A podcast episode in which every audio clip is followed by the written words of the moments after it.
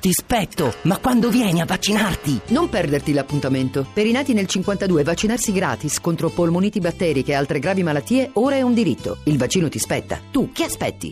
Io ci vado. Campagna Happy Aging per la salute dei cittadini. Liscia, eh, da un lato i lavoratori che scioperano, dall'altro la grande distribuzione che fa un manifesto contro di voi. Giorni difficili. Ma io credo che eh, sia tutto nella norma, nel senso che l'e-commerce è nato come un soggetto estraneo al mondo nel quale vivevamo, oggi è diventato parte della nostra vita quotidiana. Se pensiamo che nel mondo c'è un miliardo e mezzo di persone che comprano online e l'acquisto online è diventato una parte rilevante del circa 8% di tutti gli acquisti planetari e del 5% in Italia. C'è anche da ricordare però che dietro diciamo, l'acquisto online c'è un mondo di lavoro manuale, di lavoratori, perché le merci sono prodotte, sono distribuite, sono messe in pacchi, sono logisticamente gestite e quindi l'e-commerce non cambia eh, sostanzialmente il fatto che il lavoro manuale e quindi in qualche misura il, il, il lavoro delle persone eh, entra in questo, in questo processo. C'è anche da dire che l'e-commerce del futuro, che è già nato nel presente, sarà sempre più multicanale e quindi coinvolgerà anche i negozi. Sempre di più anche in Italia si può comprare una merce online ma ritirarla in un negozio.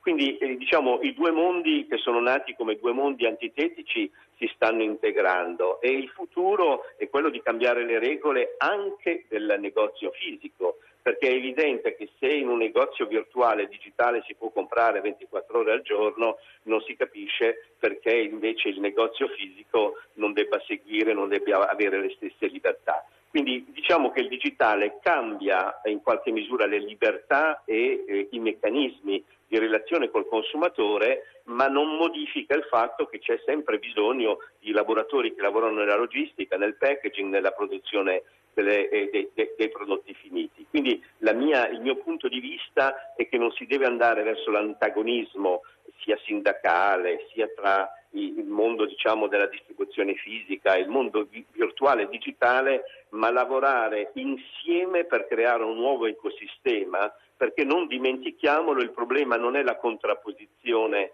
tra diverse, le diverse logiche, ma è la contrapposizione tra l'Italia e gli altri paesi nel senso che la competizione si è spostata in qualche misura in maniera geografica su altri mondi. Adesso ascoltiamo subito la risposta sui tanti punti da lei toccati, Roberto Liscia, lo ricordo, presidente del consorzio Netcom, da parte di Massimo Viviani, il rappresentante della grande distribuzione. Ci sono tante cose da dire, credo anche sull'apertura 24 ore su 24 e altre. Mi dica soltanto un'ultima cosa, e poi anche su questo l'opinione di Viviani credo sia decisiva. È in Parlamento in discussione in quest'ultimo scorcio di legislatura una tassa, eh, una sorta di cedolare secca del 6% per i ricavi da attività digitali, la cosiddetta web tax.